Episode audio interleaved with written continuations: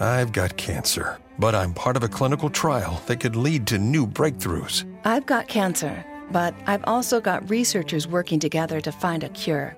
If you or a loved one has cancer, you need New Jersey's only comprehensive cancer center, designated by the National Cancer Institute. I've got cancer, but I've also got hope. Learn more at rwjbh.org slash beat cancer. RWJ Barnabas Health and Rutgers Cancer Institute of New Jersey. Let's beat cancer together.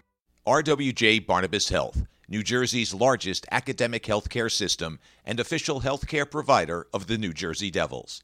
Let's be healthy together. Learn more at rwjbh.org. Hello, everyone, and welcome again to another edition of the Speak of the Devils podcast presented by RWJ Barnabas Health, the official healthcare provider of the New Jersey Devils.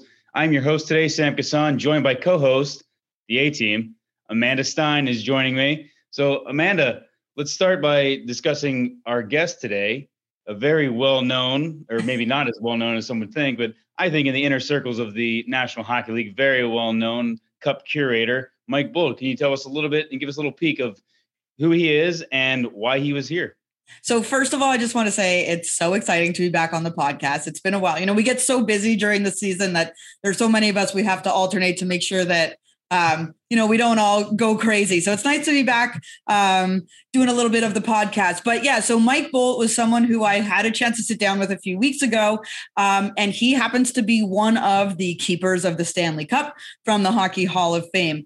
Mike is, you know, obviously like there's a bunch of keepers of the cup. I think there's about four of them. Mike may be less well known as uh, Phil Pritchard, who is, you know, the one who's uh, sort of more camera friendly in the sense that um, he likes to be in front of the camera, and that's that's what Mike told me. So I feel comfortable saying that. Um, but Mike is awesome. So I had a chance to sit down with him because the Stanley Cup was in town in New Jersey for the um, Sled Classic that the NHL hosts along with the um, with USA Hockey, and it was the first time that it was here in New Jersey uh, after many, many, many, many years of this tournament going on. And so it was here along with a bunch of other trophies, but you know, if the Stanley Cup is in town, you have to bring it in. Like you have to like do something around it. And there's so much history around this cup. There's so much that goes into this life of this inanimate object that uh, it was a perfect chance to sit down and talk with Mike about, you know, all kinds of things from how do you clean the Stanley Cup um, and then those typical questions of like, what's the craziest thing um, that you've had to do with the cup? How far in the world has it gone? All those types of things. But then I also wanted to like dive into talking to him about like, you know, how do you become a keeper of the cup? Like, what, like, what is this process to get to this point? And so uh, Mike was awesome to sit down with um, and and spend some time with. So I'm really looking forward to everyone hearing our about a 25 minute conversation, which really felt like it flew by within like two seconds.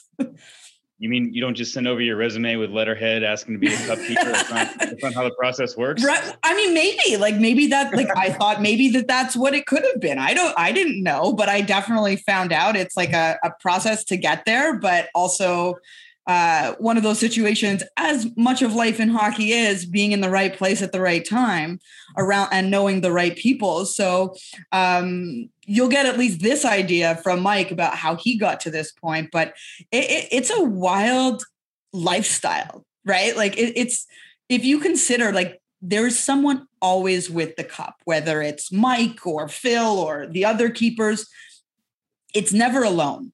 And so we know all these parties that the that the cup goes to, particularly in the summer. And so they are there too, experiencing it all firsthand. And one of the things that Mike really delves into is that, you know, many years ago, it was a little more wild in the sense that Lord Stanley's Cup didn't have a curfew. But there is now, I guess maybe as parties got crazier and crazier, there's a curfew. So the cop has a curfew and they abide by it uh, very strictly and sternly. well, I won't give away the curfew. We'll let the fans listen to hear that. And the one thing that he said that jumped out to me was out of a year, 200 days he spent yeah. the cup. Out of 365 days, 200 he's on the road with the Stanley Cup. That was mind blowing. A lot of mind blowing things from Mike Bolt. So without further ado, let's get right into the interview that Amanda Stein conducted with the keeper of the cup, Mike Bolt. I'm Amanda Stein in the Legacy Lounge, and there's a new piece of, I guess, I don't even know, just something beautiful here in the lounge with us, which is the Stanley Cup. And of course, Mike Bolt from the Hockey Hall of Fame, keeper of the cup. This is pretty neat. yeah, it is. And, uh, you know, it's it's amazing. The best part of our job is to see the reaction. Like whether it's somebody like you that's a big fan that uh, seen it up close for the first time, to just our fans that uh, come to the games and just you know they line up for hours to get you know to get one quick picture with it, and and then the players, the players themselves, how excited they are to have their day with the cup. Uh, the 2000 Devils was actually the very first team I ever worked with, and I still remember, you know, two Hall of Famers now, Marty Brodeur and Scott Stevens, how excited they, they this was their second Stanley Cup, how excited they were to be around it, how excited they were to have their day with it, and how welcome they made me feel. So it was a great experience in 2000 with the Devils. It's pretty amazing to see up close. But before we get into all those like really fun stories that I'm sure, you know, you've you've repeated over and over again, tell me why the Stanley Cup is here in New Jersey. Yeah, we're in town for a sled hockey tournament. It's being uh, taking place over at the Devils practice facility. Uh, we'll be there from four o'clock to nine o'clock uh, this evening, and then we'll be also over uh, there tomorrow, uh, most of the morning and early afternoon. And you know, this is the oldest of trophies. It's so beautiful, and I know I just like I, I want to look at you, but I'm just oh, like I'm like it's looking. a lot prettier than me. but um, there are new trophies that are added, you know, over the years as you know life changes and the game changes. So this is the oldest, but what are some of the newer trophies that either might be on display or that, that you can tell us about in the NHL? Well, actually, uh, two of the newest trophies that we've actually brought down uh, down from the Hall of Fame, the Mark Messier and uh, the Willie O'Ree Trophy, uh, that are very, very new. Uh, and then we also have the Art Ross Trophy, which is very old. Uh, but yeah, the, the two newest trophies would be the Messier and definitely the Willie O'Ree. And tell me about the Willie O'Ree one a little bit. Just like, you know, when you're adding a new trophy, what's that like process like to, you know, does it go through the Hall of Fame? Is it NHL collaborative? It's a, it's a collaborative thing and working and, and, and designing it and stuff like that. And, you know, Willie's an obvious choice for all the things that he's done and hence why he's in the Hockey Hall of Fame also. And, uh, you know, it's a great trophy. You know, Willie's famous for his little fedora hat and everything like that. So they incorporated that with the trophy and, uh, it's, it's a, it's a, it's a well done trophy. Uh, I think the, the, Mark Messier. I'm not sure how that. I think that might have been because originally it was the Bridgestone, uh, yeah. Mark, but now it's just the Mark Messier Leadership Award. And uh, again, I think the Hall had a few, uh, Phil Pritchard would be who's a curator and also more famous keeper of the cup uh, would have more of a, a say in it uh, with the NHL uh, designing the trophies. So I know you're from Toronto how like how do you get to this point where you know uh, the 2000 devils were the first you know nhl team that you had to celebrate like what is your journey yeah, well, I mean, like any kid growing up in Canada, you dream of going to the NHL and maybe winning the cup. Well, that journey never came close to happening, like not even close. And uh, I just honestly, I got, I love the game, always have. And uh, I got a job at the Hall of Fame in '95, did a variety of different jobs, and then Phil came to me in late '99 and said, "Hey, would you be interested in being one of the keepers?" And I'm like, sure. Like? it was like a deer in headlights, to be honest. Yeah, I didn't realize. I knew I was up for some job, but I didn't know this job. Mm-hmm. And so when he told me about it, I was like, uh, uh, yeah, okay, yeah. It was a five minute meeting. I walked out of there, and about 20 minutes later, I went, oh my God, I just got handed it and got giddy, called my mom and dad, said, listen to the new job I got. And I still kind of feel this way, that way today, um, that I'm honored and privileged to be trusted with the Stanley Cup and get to travel around the world with it. And I only hang with winners. that That's actually a really good one. I like that. That I'm sure you use that line quite a bit. Yes. um, okay, so is there like a training process? Like, do you have to like do a couple days with Phil, like when you first start, or no, they just like throw right you right into the fire? Right into the fire. Like, I mean, I, I, working for the Hall of Fame, I knew a lot of the, the trivia and the history behind the cup, and then of course I was handed when Phil gave me the job. He gave me a bunch of booklets and stuff like that. So I read up, and I, will be honest, the first two years, somebody would ask me a question, I may not have had the answer, but I had yeah. the books with me to look it up. Now, you know, bring it. Like, uh, it's I'm probably one of the best experts in the world as far as the trivia on this thing. Um, so it was just it was it was odd how it all happened. Um, uh, it's been an unbelievable experience to go around the world with this, and I mean, I got a yeah thousands Thousand of stories. stories. Yeah. What was like? Where was the first place you brought the cup? Uh, the first player I ever, ever did was uh, Randy McKay up in uh, the UP, um, and uh, it was very. I mean, I'd done a bunch of stuff leading up to yeah. that with the Devils, but uh, that was the first player I ever uh, brought the cup to was Randy McKay. And one of the things I've actually always wondered about is, you know, what is the planning process for a championship team? You know, everyone's like, oh, well, everyone's going to get their day with the cup. I imagine that's like a lot of logistics to work out. And how does that, like, how does that all play out? Well, it, the the person that gets assigned that job it, with the organization just got handed the worst job in hockey. Uh, you, you think it's That's a worldwide job. I mean, well, it's just it's everybody wants a Saturday, and really you have about eight Saturdays throughout the summer, and everybody's clamming at you, and you're not making everybody. It's impossible. You're not going to make everybody happy. And every guy I've told that to the very next day after they won the cup, oh, it'll be fine. And then three days later, they're pulling their hair out, going, "Oh my God, you're at this is horrible." Uh, but again, uh, these are good problems to have because most guys always say, "Yeah, it's it's a tough job, but it's, I'll take this problem all the time because uh, you know this is a hard thing to win." Absolutely. How many pairs of white gloves do you travel with? Uh, this road trip, it's a four day road trip, and I brought five pairs. Okay. See, that was actually so I asked like a lot of our fans like what they want to know, and that was like one of the number one questions. Yeah, I have a- How many gloves? I have a box at home of my. Just, I don't know why I've kept them even after they. You know, they usually go through about four or five washes, and then I just pitch them in a box. and Yeah. start either getting little holes or wearing out. And I, I've kept every pair I've had. I got a massive box of white, old white gloves. I love that. And then I have like a, you know, your sock drawer, underwear drawer. I have a white glove drawer too. So when I'm packing, I just, you know, grab my, my, my, That's you know, they're all folded up nicely in my drawer. Um, what's it like bringing it through an airport? That's what I've always wondered. And like, do you get anxiety when you have to like part with it, like at an airport? I mean, the anxiety part is uh, one getting to the uh, so when you're sometimes when you're traveling, uh, especially in non-hockey markets, people don't understand what the NHL or, or the Stanley Yeah. Cup is, and they give us a hard time with the weight. And my anxiety is that I want to make sure it gets on the plane because wherever we go, it's a big day. Whether yeah, every day, whether it's a player's day, whether it's stuff with the NHL, charity, TV, whatever it may be, if we don't make it, it's a big deal. So you really want to make sure that you get it on the plane. And the biggest thing is we don't have as much control as we did prior to 9/11. Mm-hmm. So you just got to trust the airlines to do the, do their job. Nine times out of ten, or if not nine and a half out of ten, it goes very well. Especially when you tell them what you got and you open it up and the reaction. Even if they're even if the person checking you in is not a hockey fan, somebody behind you probably, oh my god, is that the Stanley Cup? And they get excited.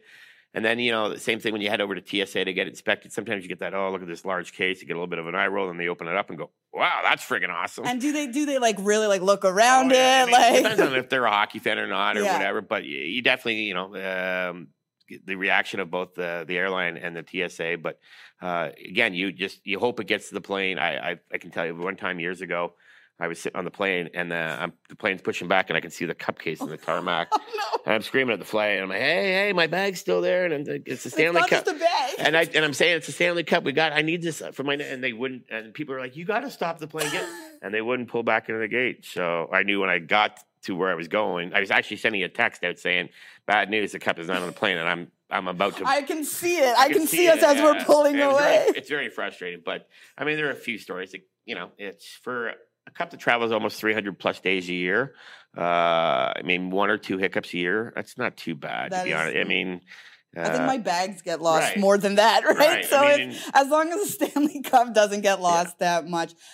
Do you so does it like come out just like a like a regular bag? And and my question is, it's like, you know, I have just regular and I'm like, ooh, that's like very good, like it hits very hard. yeah. And when you're waiting for it, you're like, oh, hope it's there, hope it's there. Oh, What's it, it- like it- standing there? It's it, it- honestly, it's it can be nerve wracking because you just you, you hope and, and you don't know. I mean, doing this for so long, we've I've gotten connections through the airlines slash airports, so I've gotten extra help in a lot of like we've got a, a police officer that always helps us in Chicago. I know people in in Toronto with Air Canada. Like just coming down to the U.S., uh, I went down to Boston first, and uh, I was having a little trouble checking in, so I was t- I texting my buddy, and and he said, "Mike, I got your back. Don't worry, it's going to get on the plane." So. I love that. I love that. So tell me about your first Stanley Cup party and what that is like for a keeper of the cup.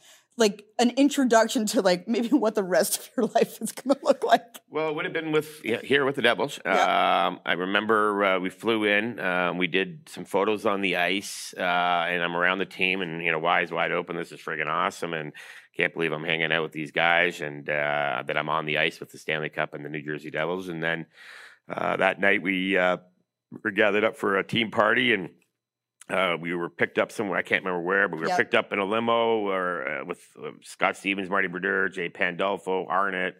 Uh, I mean, a bunch of The guys. gang, yeah. And uh, often in New York, we went and uh, partying around nightclubs. And back then, we used to go around the clock, so there was no curfew. And so, you know, it's like four or five o'clock in the morning, rolling back into Jersey, going to sleep for a couple hours, and then back at it to do the more of the, the, the corporate stuff or kind of the Mhm. management stuff with the organization. And then that night again, heading back out with the, org- the, the with the boys and, and doing some partying and. I think it, it finally. I think about the first five days we were out every night with the, with the guys. It, it got down to a really small group. It was, it was uh, Gomez, Arnott, and Pandolfo were the last. that surprises Uh, me. yeah, last three guys that I remember uh, coming back in through the Lincoln Tunnel in the limo, and uh, it was like four or five in the morning. And uh, I remember Jay going, "God, it would suck to be Dallas."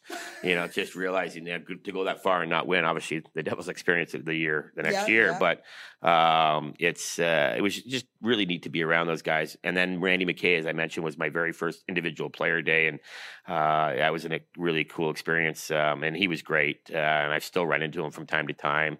Um, and just to see the, again the enjoyment it brought. He had a party for all his friends and family. He had he had two days, party for friends and family, and then the next day, uh, the next party was for all the construction workers that built his house and they were building his house during the playoffs, and they were like, you know, they were promising that when Randy's season done, the cu- the house would be done. So they were, you know, during the season, they were hoping they'd make the playoffs. Make okay, and every round, they after they won every round, they could breathe a little bit. The guys were telling me, and a little more time they to said, keep doing yeah, and he said, thank God they went to the final because we really needed the time to finish his house. So That- he, yeah, that's he a had great big, story. Yeah, he had a big keg party for all the construction workers that uh, built his house. Where's sort of like the most maybe obscure or the furthest place you've been with the cup? Because it's a worldwide. Well, yeah, and with a player, I mean, Yeah, we've been to a. Siberia a variety of times, but uh, I'd have to say the most obscure place I have been with the Cup is Afghanistan to go and visit the troops, and that was probably one of the most interesting, rewarding, emotional, hard to put into words experience. But we went over there with some former NHL players and the Cup.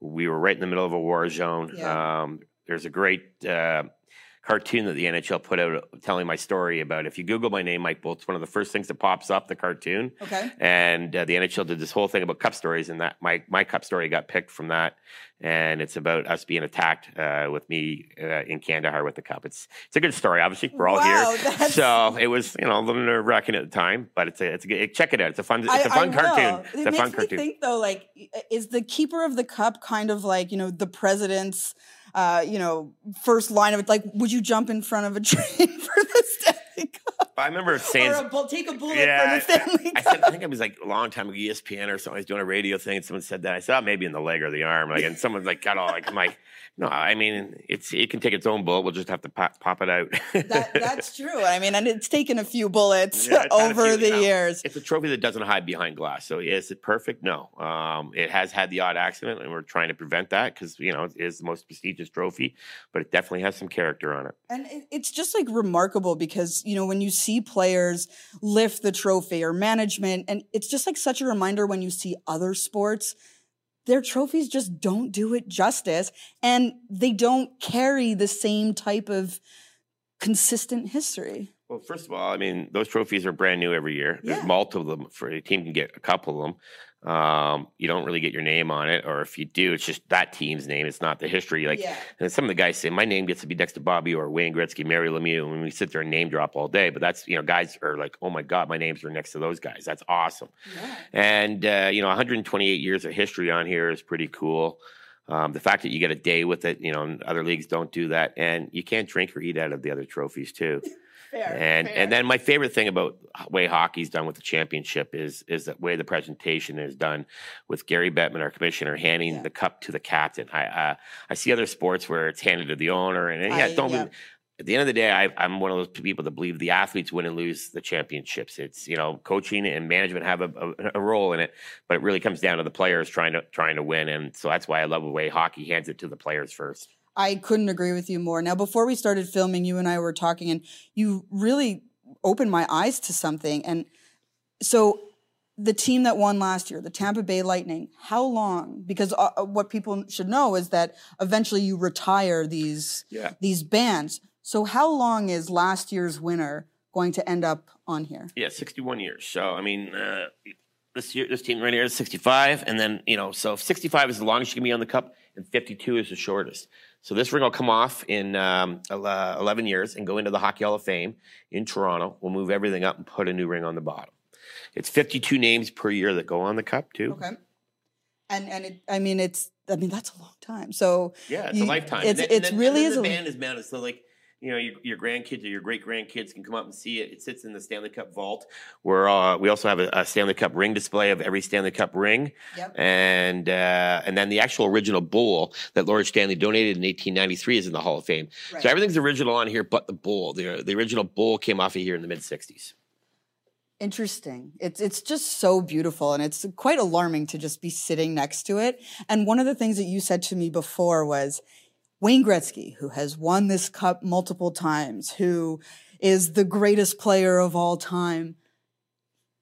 If he were to walk in here today and look at the cup, what would his reaction be be? excited. He'd, he'd want to come over. He'd want to come over and take some pictures with it. He, you know, he'd ask you to come in. He'd be, you know, he'd look, picking it up. He's, he's, I mean, he's, he, I don't know if it's awestruck, but he loves the Stanley Cup. And, you know, you know, it's And funny. What's so beautiful about the trophy, Yeah, right? Is it does yeah, that to yeah. people. It, it really does, and you know, and, and, you, and you've seen him talk about the Stanley Cup, and you can see the the enjoyment it it brings when he talks about when he brought it back, and he was one of the first guys to actually bring it home. And not everybody in Edmonton Oilers organization got to bring it home, but uh, he brought it back to Brantford, Ontario, Yep. and shared it with his family. And talking about having the Stanley Cup in his living room uh, was just in his family home that he grew up in, was just incredible for him. Now, when you do these Stanley Cup parties, are you staying overnight? Like what? Like what? And how long? Like how long can you stay away from the cup? I mean, uh, you know, again, going back to the 2000 Devils, uh, you know, I'd stayed at Marty Brodeur's house a few times. Um, um, but now we we we take it. The cup's got a curfew. A lot of things have yeah, you were changed. Social media So prob- what's the cup's curfew? Midnight. Midnight? Yeah, It's very- that's early. And everybody says nothing good ever happens after midnight. That is true. Um, so, and just there's a variety of reasons why that changed. But um, um, yeah, I used to stay at players' houses all the time.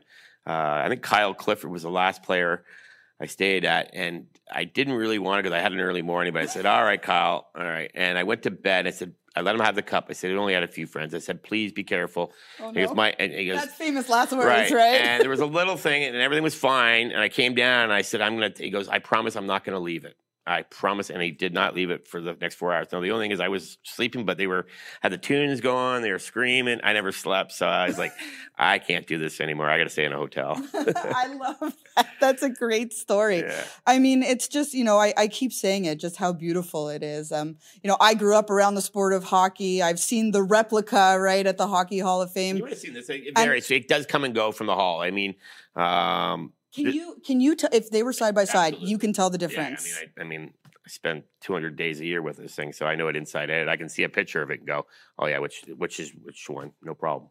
and is that more because like this one has more of the It's wear and tear? Shiny. It's got a little more silver. The other one's got a little more nickel in it. And this is, you know, the other one's never left the Hall of Fame, so Yeah. it's in it's in pristine Per- condition. Perfect It doesn't have any nicks or bangs on it.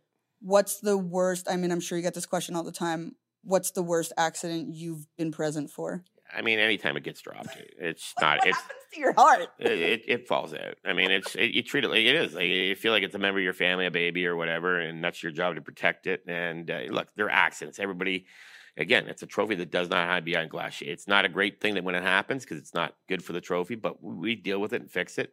Because and the guys always feel bad, and I and oh, that's I'm sure. and that, and that's what I. As long as they you know understand the mistake and and and they feel horrible, uh, we we can usually get it fixed.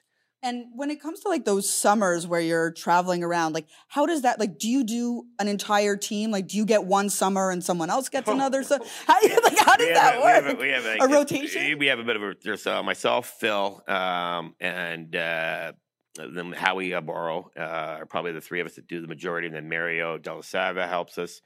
Um, so there's a, there's a couple because it's a long journey. Like you you can do a week to ten days on, even with the curfew, you're still like you got to get drive down the road for a couple hours. So you average three four hours sleep a night. Um, yeah, so you it's you, rotation. yeah, after 10 days or a week, uh, seven days, seven to 10 days is usually the max during the summer because it is. It's a grueling, grueling schedule. Like, I remember one year I went to Europe for 10 days. I was on 13 planes in 10 days. wow. I mean, that's, That's that was, it was exhausting. Um, you know, I know one of the rules is the only people who can lift the Stanley Cup are those who have won it, correct? Right, exactly. Have you ever had to really have a disagreement with a family member or because I, most I people understand. Yeah. Yeah, most people do. I mean, it's a it's a rule that's only kind of taken place I mean, if you look at '95, there was no real rules like that. So a lot of guys that were, you know, everybody could lift it, and so you had. It was again to protect the cup because more people lift it, more chance of accidents happening, and Yeah. it's also a respect thing. There's a lot of people that come through the National Hockey League never get their hands on it. So I mean, to have a you know a regular person just getting to lift it when there's guys that played in the NHL for 15 years or so and never got the chance to lift it.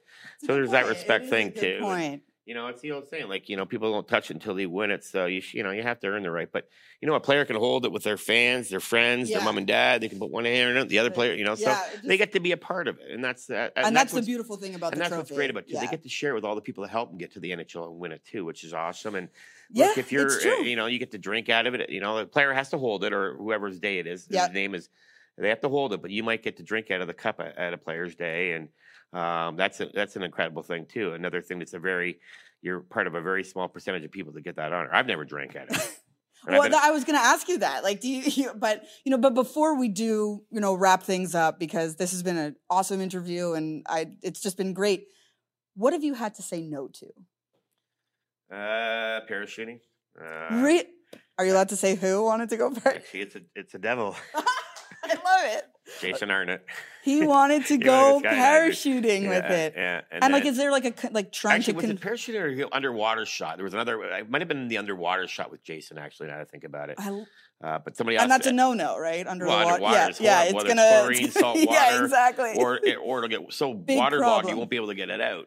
True. Right. So I mean, there's the old story of why is the Stanley Cup in the Mario's pool? Well, this is before our job was created. It was Yeah. at the bottom of the pool because somebody pitched it into the pool and it sank and it and it did some serious damage to it. Turned to green actually Oh wow. because of the chlorine.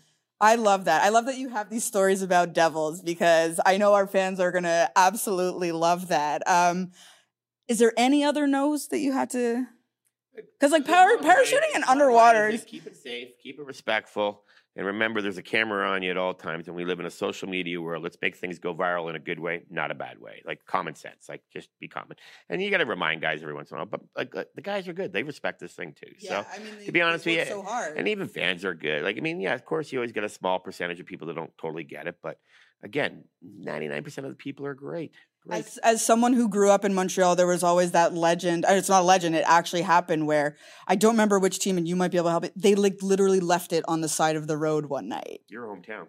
Yes, I yeah in Montreal, Montreal, 20 right? They just like took off in a 19 taxi without it. 19, no, not quite. 1924. Um, they won the cup and they were on their way. The players were on their way to a coach was actually throwing a party, and they were on their way. They got a flat tire, and to get at the jack, they had to pull the cup out. If They changed the tire and forgot the cup on the side of the road, and got to the party and realized they didn't have it. They turned around and how it was still. I don't know where it was in Montreal, but it was It still was sitting still on the road, and nobody had touched it. This is 1924, so. That is amazing. Well, we're also thankful that no one touched it because now, you know, it, it continues on, Yeah, right? Yeah. Uh, One of my other favorite stories, and it's Yeah, a devil please. story, is uh, Marty Brodeur. Yep. Uh, in 2000, yeah, it was also 2000. Uh, shared it with his kids, and he said, "I'll give you a few hours, guys. What do you want to do with it?" And they said, "Dad, we want to go to the movies and eat popcorn out of it." And so here we are in Montreal, the mecca, one of the big meccas of hockey, Yeah. wa- uh, with Marty "Okay." Brodeur, one of the great legends of hockey, and walking into a movie theater. Now, we snuck in during the the, uh, the pre uh, show, and so it was dark. But when we got out, people saw the cup, and the kids, by the way, ate popcorn out and had a blast eating popcorn, and uh, it was uh, it was a lot of fun. But the the, the crowd that had uh, gathered after we got out of the theater was pretty wild. Do you remember what movie it was? It was a Bruce Willis movie, uh, The Kid. I have no idea. Yeah, I remember it was a Bruce Willis movie. It was, uh, I think it was called The Kid. I used to remember. I, I haven't ta- told that story in about ten years, to be honest with you. I love that But I used to tell it all the time. It's such a great story. And then, and then also Marty playing road hockey, which he did 95, 2000, 2003 with his childhood friends that used to play after school every day cool. uh, for the Stanley Cup. So when he actually got the cup, they played for it for real. Who cleans it when they're so Yeah. no matter what is in there, it's and is there a cleaning like this is my last question. What is the cleaning process? Soap and water. That's real- it? Yeah, I mean, uh, I've put it in showers. Uh, I've I've cleaned it on driveways. Actually, uh, and, and Marty's family is also big photographers. His brother Yes. is a photographer. And his Uh, dad, of is- course, we got a great. He's famous. got probably great photos of me cleaning it in his mom's uh, driveway with soap and water. There's cups flowing over thing because it, it's really soap and water is the best. Polishing silver is not good because it'll pull the silver out and it'll tarnish quicker. yeah. So we usually polish it once a year to give it. You know, it's probably Stanley Cup, but it is Stanley Cup final. Outside of that, soap and water or just water. Unbelievable. Thank you so much for joining me, Mike. This is this has just been a really awesome experience. I appreciate it. Well, man, that was absolutely a fascinating, absolutely fascinating interview you conducted. Uh, fantastic stuff from Mike Bolt. He, he had some incredible things to say. Of all the things he had to say, what was the thing of everything that really jumped out to you? Maybe you found the most intriguing, or maybe you didn't know the least that really opened your eyes. What was that? What jumped out to you?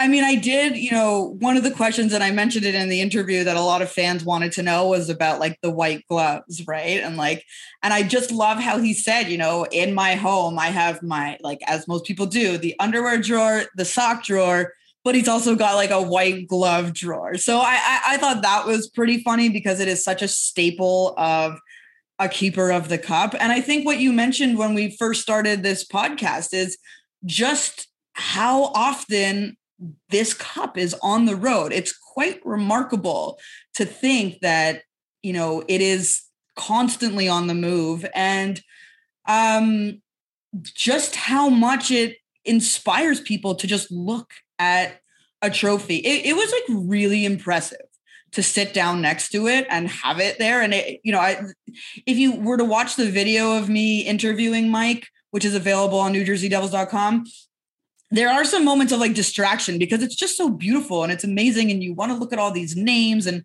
as someone who grew up in montreal and i know i talk about it ad nauseum but um, you know the whole history of the montreal canadiens is based on their 24 stanley cups and how they've you know won it more than any other franchise. And there's just millions of stories that you hear go around when you're growing up in montreal and whether you're bumping into a bob gainey or a guy lafleur or anybody they all have a story. And so to be able to talk to Mike about that and you know get a little more in depth about the history of the cup was really cool because I've spent, you know, my whole life dreaming of somehow some way getting my name on that trophy.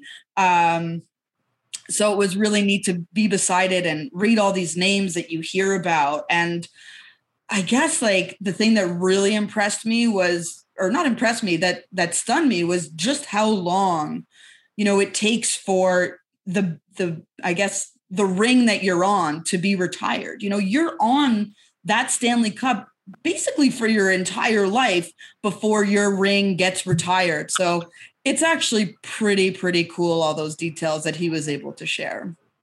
And then once your ring is retired obviously you'll let's say you win the cup at 18 19 years old yeah. for one years you're still 80, so there's a chance you could see your own ring go into the Hall well, of Fame. It's true. It's true. It's probably, I, would actually be curious to see how many people have that. I, I, guess maybe the players from like the 70s and 80s of, or the 70s of the Montreal Canadiens and Islanders are probably maybe, but yeah, it, it's, it's pretty, it's, it's remarkable to be next to it. And it feels weird saying that because it is literally just an object. And one of the things that Mike did tell me that I really liked is that, you know, he said, like, oh, have you seen the Stanley Cup before? I said, oh, yeah, you know, I like, I went to the Hockey Hall of Fame when I was a kid, which is in Toronto, which is not far from Montreal. He's like, oh, then you definitely saw the replica.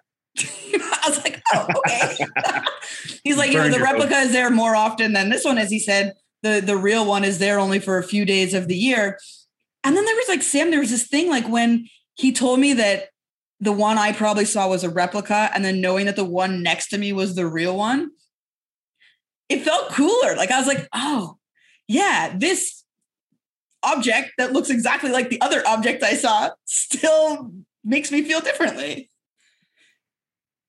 Well, I gotta I gotta ask you this. Okay. Did you touch it? No. I, okay, so like I'm pretty superstitious about certain things, and probably this one in particular, just because like I grew up with that notion of like you can't touch the Stanley Cup before you win it. But then like there's the other side of me is like, okay, so if I'm still with the Devils and the Devils win the Stanley Cup, like did I win it? Not really. Like the players did, but I'm part of it. So like if I touched it or so I just was like, you know what? I'm not gonna get into all these things. Like I'm just not gonna touch it. I took a lot of pictures, but I'm not going to touch it. That's fair. I, I, appreciate that.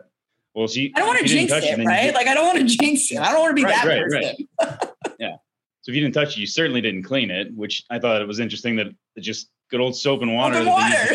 Yeah. I figured they polish that thing like once a week. Which is why I asked the question. I was like, there must be something that like goes in. No, just soap and water. Sometimes just water. I was like, okay. Also, very fitting that Mike Bolt was able to join us because, as he noted, the very first, well, when he first Yeah. became one of the keepers of the cup, the first team he got to quote unquote celebrate with, although Yeah. it's really his work for them, was the Devils in 2000. How fitting was that? Yeah, I mean that was sort of the best part about it is that he was able to talk about players that, you know, Devils fans can relate to that grew up watching that know the history of these players whether it's Scott Gomez, Scott Niedermayer, you know, just a whole range of these players and being able to give some sort of insight into, you know, what were some of their asks like Jason Arnott. It was, you know, he said he couldn't remember it was either skydiving or going underwater, like just things like that. So he really has a connection to the Devils franchise as well because he was with them uh, that entire summer long situation. And so, yeah, I think it was pretty cool for him. And he did say that, you know, Phil Pritchard was also in town um, for the sled hockey because they did have multiple trophies with them. Um, and Phil asked, you know, who, who normally does a lot of the media, said, you know, do you want to go do this one because you have that connection to New Jersey? And so uh, I know Mike really appreciated that, and it was really fun to talk to him about, you know, his Devils stories. Yeah, it seems so glamorous, but 200 days on the road, four hours of sleep a night. Or- yeah, I don't know. Like, I don't like, especially when like the partying, right? Like, I don't know. Yeah. Like, I mean, if you listen to the stories, he he was out at the clubs. He was like, that seems very stressful. Like, just to be doing that constantly, but to be doing that constantly while making sure the cup like stays intact. That that seems like you know the keeper of the cup is a very stressful job. yeah, absolutely. Just I think the, the one note you need is just keep it away from Mario Lemieux and his pole. Yeah, exactly. just Fine, just fine. But man, as you, you touched on it, Phil Pritchard was there with a couple other trophies for this spectacular tournament that the Devils held just a couple weeks ago. Why don't you give us a quick rundown? Because you were there, you recapped it, you saw the whole thing. Obviously, they can watch your video online as well. But for those who are just listening, can you give them a quick recap? Yeah, so I was um, at the Sled Classic presented by the um, by the NHL and USA Hockey, as I mentioned before, and hosted for the first time by the New Jersey Devils. And it was really neat for me because I had never seen sled hockey live before. I certainly have seen it here and there on TV, like during the Olympics and stuff, but to see these athletes perform live is like really like insane because they are so good at what they do and they are athletes. And you know they may have their disabilities but man you know they're just as competitive. They're just as fast. They're just as talented just in a completely you know in a different way. Um, and they're just as serious about their sport. So there were a bunch of nhl teams who sponsored um, lo- their local teams that came to new jersey. So the kraken had a couple of teams the Bruins, the Islanders, um, the Oilers from Edmonton were in town, the Carolina Hurricanes. Uh, Vegas had a team. So you're really starting to see these NHL teams embrace their sled community and giving them this opportunity to be showcased. Um, and we in New Jersey were really lucky because on the tier one team, which is the um, the highest range of all the teams that were at the tournament, we had Jack Wallace um, put on a Devils jersey, and Jack is from New Jersey. He is one of the best sled hockey players in the entire world, not just for Team USA. Um, and he was here participating with that tier one team. And I did have a chance to like spend quite a bit of time with him and just talking to him. And uh, it, it's just so impressive to see someone of his caliber play this game because they play it just as hard, just as fast. I mean, there's collisions, there's, you know, these beautiful passes. I it's it's different, but it's it's really impressive. And Jack is such an impressive young man, and he'll be going to the Olympics, which I know he's very ex- or for the Paralympics, which I know he's very excited for, uh, defending champion and massive, massive Devils fan. So that's really all that matters. Absolutely. Well, made in Jersey, right? That's right. He definitely is. Born and raised in Jersey, on all the way to a gold medal winner at the Paralympics, and and I had a chance to interview him for the Speak of the Devils podcast too. Jack Wallace, just an incredible human being, just incredible, Amazing. inspiring story to take such a tragedy and turn it into such a triumph. Yeah, it, it really is. And it's funny. He was he was very funny. Like after I interviewed him, he like pulled me aside for a sec. He's like, "Hey," he's like, I just want to let you know that like my dad's a really big fan of yours and I'm sorry. He's like, I'm sorry if my dad is like constantly tweeting at you. Um, and I was like, oh, that's very nice. It's always nice to hear. And he's like, oh, well, um, he's also like a really big fan of your handwriting. And so I wanted to do something special for Jack and his family just for the time that they gave us. And um, so I actually ended up asking Jack to send me the tier one New Jersey Devils team roster. And I wrote it out and I gave it to his dad. And I know that you know he was very touched by that and so it's just just goes to show like such an incredible family all around um, and it really starts with their with his parents Man, are you cutting onions over there? I, uh, yeah, I know, I know. What a little emotional in here. Come on, yeah. That's I mean, it. like I have to throw that in there somewhere. I just That's thought cool. it was really, I just thought it was really sweet. And like when I did give it to his dad, which I did in person when they were at a Devils game a couple weeks ago, I, I could see that it like really meant a lot to him. And it's just like this reminder that you can do the smallest things for people and it can really make people's day and you know it's a very simple thing of like for me just writing out this lineup um felt like something very important to you know for him to see his son's name written like that um, especially given all they've been through. So great family great tournament and i really urge anyone if the tournament is back in new jersey or if it's in your local um, your local state or whatnot or somewhere near you go see it because oftentimes you know, Paralympians or para athletes don't get all the credit that they deserve for what they do. There's so much focus on able bodied athletes that this is so important to showcase um, who these people are and what they are accomplishing. No, you're absolutely right. And and for people that want to hear more from Jack Wallace and his story, obviously check out our previous episode of Speak of the Devils podcast where he was a guest. And if you want to see more on the sled hockey tournament, as we said, Amanda put a great video that you can find on NewJerseyDevils.com from the video player. And make sure you all tune in to watch Made in Jersey Jack Wallace represent the state, represent the country at the upcoming Paralympic Games. For that, for Amanda Stein, I am Sam Kasan. This has been your latest episode of Speak of the Devils podcast presented by RWJ Barnabas Health the official healthcare provider of the New Jersey Devils. Until next time, we'll catch you later.